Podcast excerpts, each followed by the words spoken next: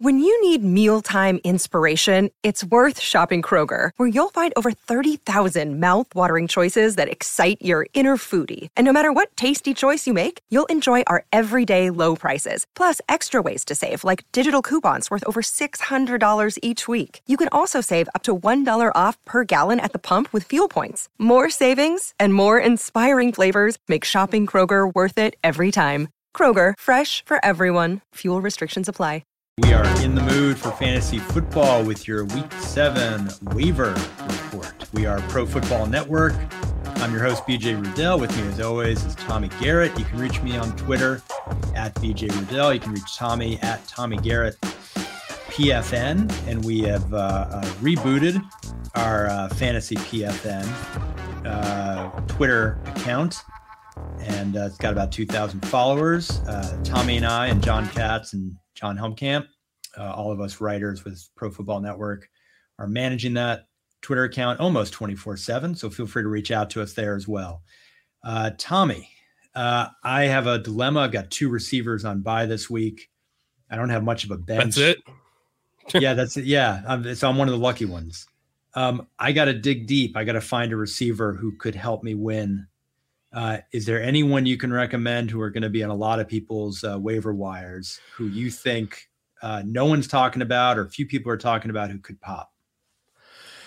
I mean, the waiver wire this league is like bringing a plate of bacon to a bar mitzvah. There's a lot of options that no one really is going to take advantage of. No one really wants.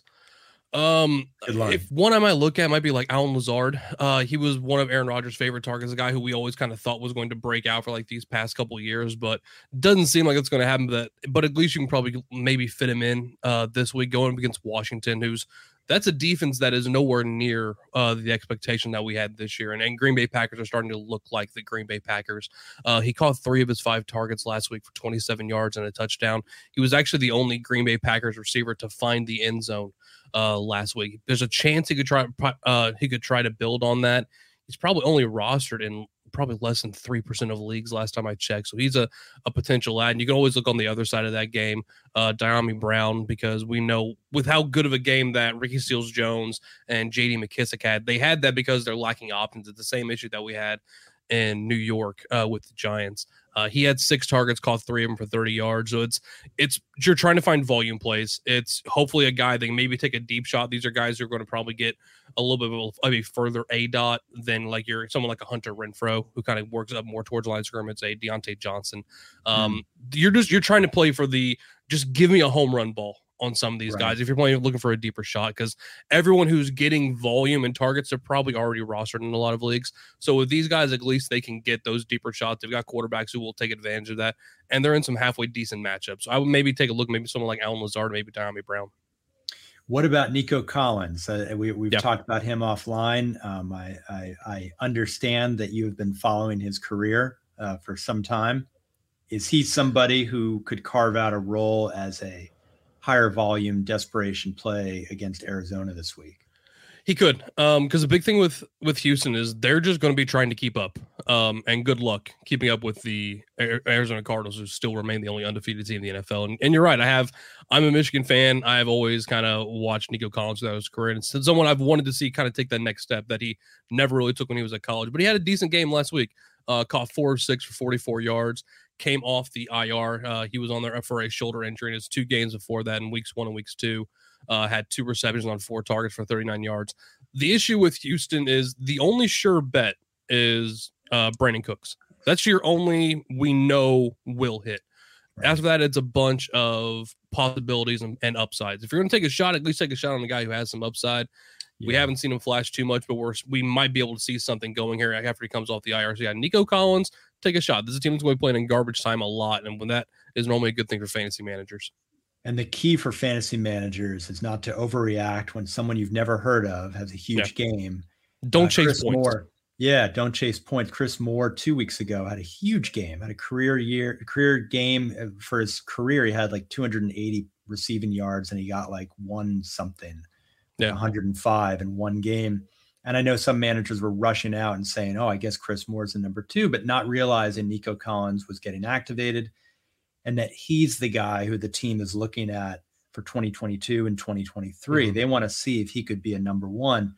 Chris Moore is not the answer in Houston. So when you've got a team that's going nowhere and you've got a young guy as talented as Collins, you can't count on a, a journeyman to carry the load for very long. Yeah, and it also goes back to the offseason because they were pretty enamored and a lot of the beat reporters were giving a lot of high praise to Nico Collins in the offseason.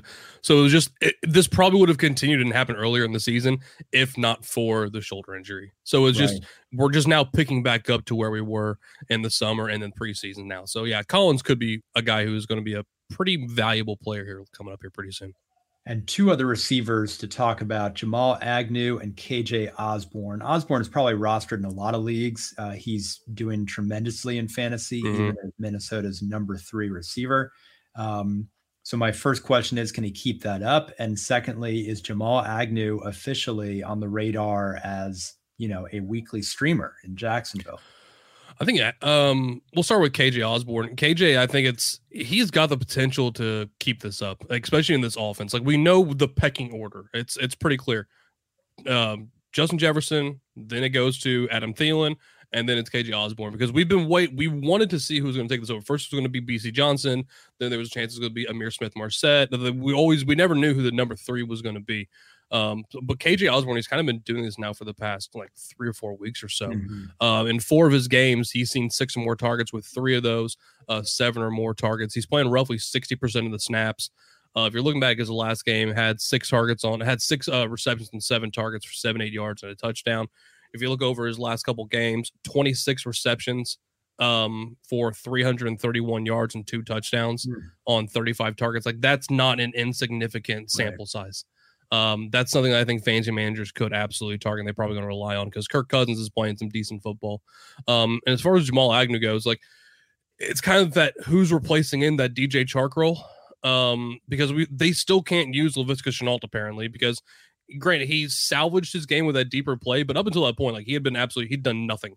Uh, yeah. Uh, for them in London, and it's it's very surprising what they're doing with him, or I, sh- I should say, not doing with him.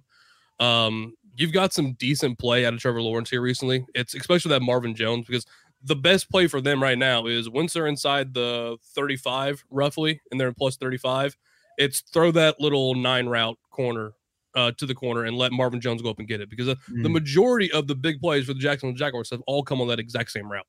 Um, and Agnew has done a decent job of finding. He's playing that veteran role. He finds that soft spot in the zone and gets open for the rookie quarterback. Um, like I said, had 13 targets, 11 receptions, 119 yards in his last two games. There could be something to go for as long with that, and so long as they keep utilizing him in this offense, which doesn't seem like they're going to stop anytime soon. Uh, the only issue with both these guys is they're on a bye week this week. Right. Um, so you're you're picking these guys up on the hopes that this continues, um, and they start develop. They use these next you know week and a half, two weeks to really more embed these guys into the system further two things to comment on. Tommy brings up bye weeks. Uh, you might find tomorrow that someone in your league cannot keep uh, a player who's on a bye week, even though yep. that player might be a decent player. So you might see in your league someone having to drop Osborn because mm-hmm. they just desperately need guys who can fit in their lineup, especially if you if you only have like four bench spots or less. Yeah, you just so keep an eye on that. If someone's dropping someone on their bye week, um, it, they're pretty desperate uh, for a win that week, and you can snatch somebody up. The other thing I'll mention is we're talking about receivers first because in the background here, on my background, um, it goes, uh, uh, you can't see it all, but it's 30 plus point weekly scores by position since 2002. What it shows is wideouts um, and recently quarterbacks have started getting a lot more of these big plays. And we talked about it a little bit, I think, on yesterday's podcast than running backs. So if you're looking to fill a flex spot, for a you know a desperation throw basically uh, in your in your league this week, you're better off just picking up a desperation receiver than you are a desperation running back in most circumstances. The desperation yeah. running back, you know, might only get you five seven touches, and you're hoping they get a touchdown. But a desperation receiver might get five or seven receptions, and you never know. I mean, look at Kendrick Bourne the other day. Mm-hmm. never know if they break one open. You know, a, a, a miss on defense, and suddenly they're off and running. So you you don't get that kind of latitude with a running back on most cases. And that's why I wanted to make sure we're focusing on receivers first because that's where the best desperation plays often happen. Um, uh, in you know the way the scoring just works out. Um, let's jump into quarterbacks real quick. There's two, Tommy, I want to ask you about Carson Wentz, who's still available in a lot of leagues because people just don't buy into Carson Wentz. Yeah. And the other one is Cam Newton, who was just reported the other day that Seattle head coach Pete Carroll has been talking different quarterbacks about potentially coming in. No surprise, given that Geno Smith is not the answer, and also given the fact that Russell Wilson uh, wants out after this year. So Pete Carroll isn't just looking for this season; he's also trying to figure out who's my quarterback next season. Mm-hmm. Is Cam Newton somebody who could find some playing time and make a difference, especially in an offense? If he goes to Seattle with Tyler Lockett, DK Metcalf, is this a case where Cam Newton is a must add in deep leagues if you have the space? Yeah. Um, I just want to throw one more name out at receiver. Uh, it yeah. oh, just yeah. I just remembered it. Yeah. Um, check Michael Gallup. Um, with him, he had the possibility of coming back off IR. Uh, you were just talking about in shallower leagues, he might not be rostered because of the bench. Check Michael Gallup, see if he's out there because he would be an absolute must add in this Dallas Cowboys offense coming back Great in as their wide receiver three. Um, in terms of Cam 30, Newton, yeah. top 30 receiver. If, if things break right, he could be a top 30 receiver the rest of the way. Yeah, exactly. With how good Dak, Dak Prescott is playing, yeah, he could be a top 30 receiver. Yeah. Um, in terms of Cam Newton um, on this offense, it's it, you wouldn't have to change the playbook too much to fit someone like his skill set because it's a guy who has an arm and he also is mobile. It kind of fits what Russell Wilson does with his ability to get outside the pocket. And quite frankly, he would be getting another quarterback who is used to getting hit because – Quite frankly, that's all Russell Wilson has done throughout his career. The next man up in that list is Cam Newton because he got hit all the time, but he had the body to be able to take it. Um, you're giving him some great options on this team. You know, you've got Gerald Everett at tight end, but you, the two main options are going to be DK Metcalf and Tyler Lockett. Um, the question is, okay, what has this time away done from him? Because he's barely played now um, over the course of the past couple seasons. If you go back to like when 2019, uh, when he had his injury, he played last year, but – in a whole different offense. And it's just when was the last time we saw Cam Newton in the version that I think he would want to put out onto the field? Yeah. Was it 2017? Um, was that the last time that he was? Maybe, yeah. So I think it's some it's people one of those things weren't where, even born yet. So that's uh yeah, it's one of those things where I don't, I don't know what the Seattle Seahawks would be getting out of it. Um, and quite frankly, would it be an upgrade over Geno Smith, who just put, took the Pittsburgh Steelers to overtime? Like, I grant that's not saying a lot, but he played decent enough to get them through at least this year.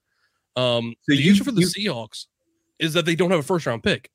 Like right, you keep trading right. away all your, your first round picks. So you're going to have to try to go for a veteran quarterback out there somewhere. So if you can't get a pick, then Cam Newton might be the best option if they don't want to wait until maybe the second round to draft someone because it's not a great draft class this year. Right.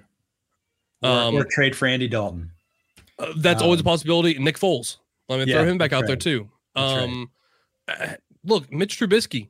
Um, he's never going to see the light of day in Buffalo. Do you, um, do you th- it's a, a sidetrack here, but it's a good one. Do you think the Bills, the way they're built, I would think they'd be scared to give away Trubisky because I think they know who they have in Trubisky he's Trubisky is deceptively good in the running game. When when mm-hmm. Chicago let him run, what was it, 2018, I think it was. I think he ran for 300, 400 yards. Like he was a he was a good two-way quarterback.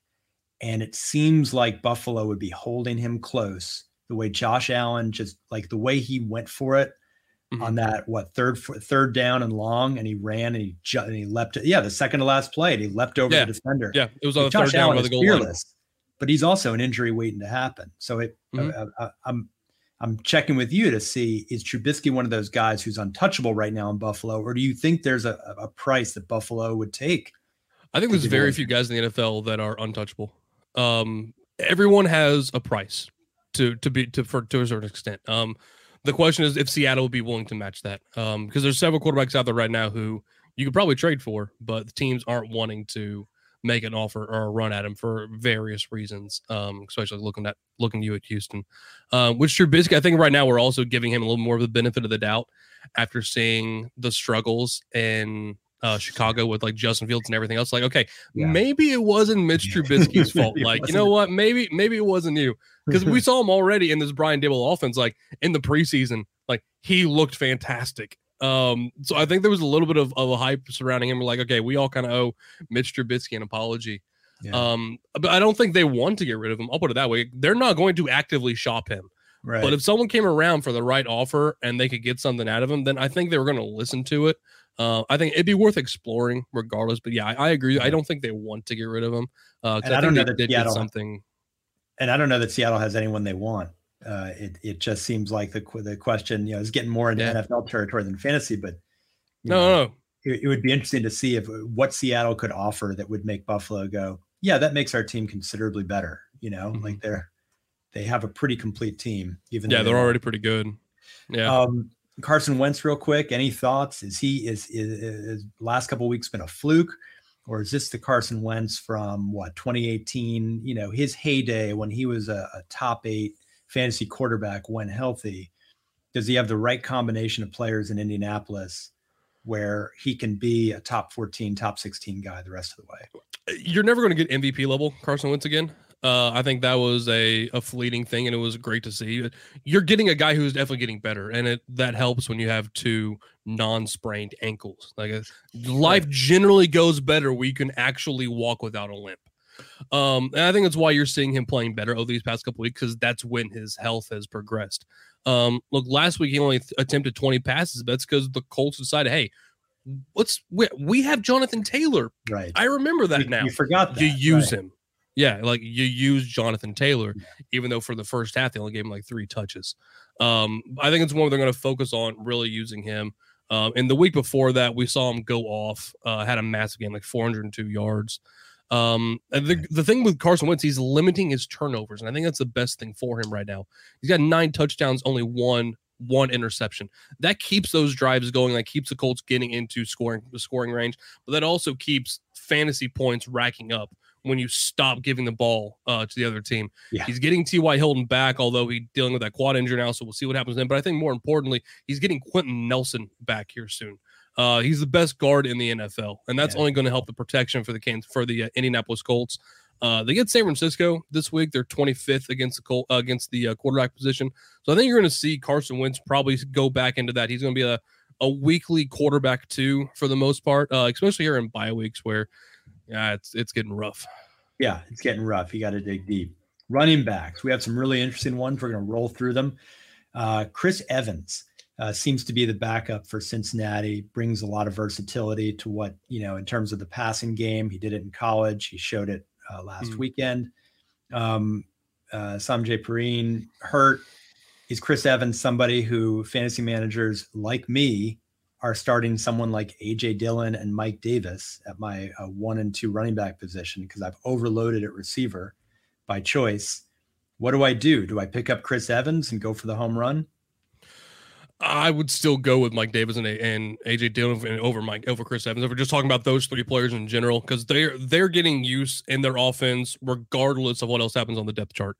Um, and that's those are more high volume plays. When I think at a certain point, like at running back, take the higher floor. Where receivers, you can take a little bit of shot on the higher upside, um, because you don't want to all of a sudden walk out of a week with only you know 1.4 fantasy points at your running back position because that's Yeah. really going to hurt you. Which I did Um, last week. Actually, you you read my mind. Yeah oh, really?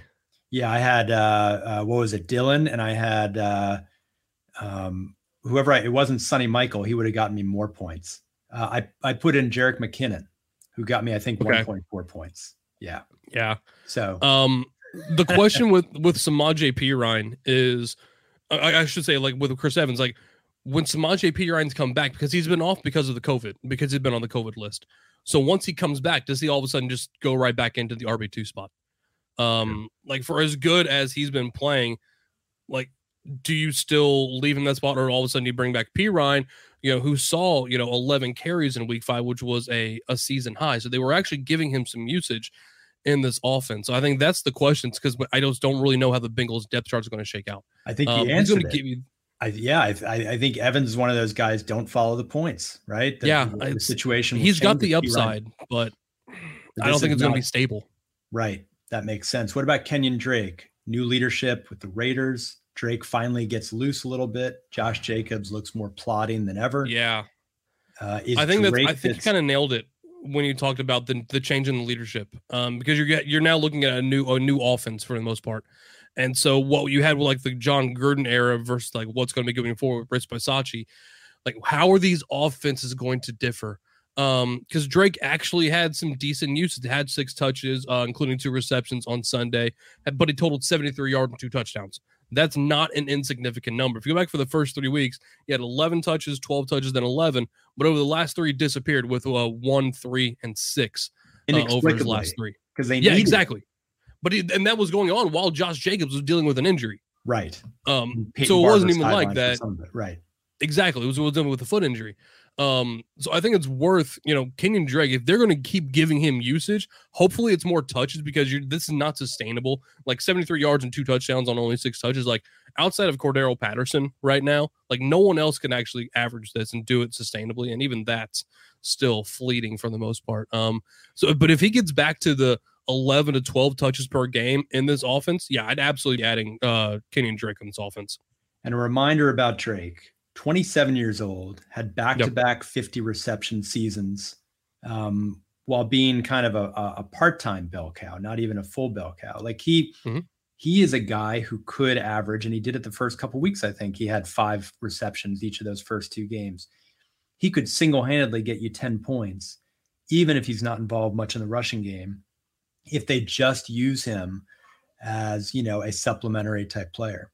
I mean, this is a guy um, not too long ago that literally single-handedly won fantasy managers their championships after his trade to Arizona. And last year, like a lot of people had him pegged to be an RB one um, in fantasy football. It didn't work out because you had Chase Edmonds get more involved and Kyler Murray doing Kyler Murray things on the ground. But it's it's not a guy who all of a sudden, oh hey, this is coming out of nowhere. Like he has a bit of a pedigree to where if they give him some run, he's going to steal some cuts from touches from Josh Jacobs. Switching gears, Rhamondre Stevenson uh, what do we think? He finally uh, uh, broke loose a little bit. Uh, is he a waiver ad and start against the Jets this week? And I'll start by saying also I have an article out on PFN from yesterday that talks about Rhamondre Stevenson. So I want to see does Tommy agree with me? He got some work. Um, but I think it was less than what we might have been expecting or we thought could have happened based on the fumbles that we had from the week prior and also the chest injuries for Damien Harris. Like, even in a game where it didn't seem like Damien Harris was going to be the standout guy, he still gets 18 carries for one on one and a touchdown. Um, Stevenson does find the end zone, ends up going uh five for 23 on the ground. I actually like the fact he got a little bit more work in the receiving game. That's kind of that was surprising. Uh, caught three for 39. Like we expect that to be more like the Brandon Bolden uh, JJ Taylor role. So I think that was kind of surprising. Maybe that's where he can kind of carve a role into this offense. I don't think he's ever going to pass Damien Harris. Um, given that we thought what could have been a questionable situation for him coming this game, clearly Bill Belichick and this team, like they're fine rolling with him. He's going to be a, never better than probably the RB two unless an injury takes Damien Harris out on this raw offense. If you're in a deeper league, a flex play, yeah, maybe it's just you're relying then at that point on that receiving work because he's not going to get enough volume on the ground, especially once he's inside the red zone to probably make it worth it. Very good. And he, just for the record, so for this week, I think he's my favorite desperation starting running back. Mm-hmm. Um, mm-hmm. And he's not so much a desperation anymore because he did do well last week. But against the Jets, this could, this is a game that could get out of hand if the Patriots do what they've done the last 11 times they've faced the Jets. Most of them have been yeah. blowouts. Um, Jets are just still not a very good football team, uh, and the Patriots uh, really were impressive against the Cowboys last week. I think they'll get better as the season goes on. Well, the Jets give up the number one amount of fantasy points to running backs. Wow. Well, there you go. So uh, uh, there is a good chance that this game could be out of hand by midway through the third quarter, and then we might see Belichick let Stevenson loose. Exactly. That could be that could be uh, dangerous in a good way. So keep that in the back of your mind. It's not just about chasing points. It's not about you know who's going to get the most touches. It's also game flow and figuring out by the later later points of the game who's most likely to just get fed. And and Stevenson fits the bill on that one. Uh, uh, the opposite is true in Miami. Uh, Salvon Ahmed, is he anyone who people should be picking up and hoping to scrape out six points? Uh, you set the bar really high at six points.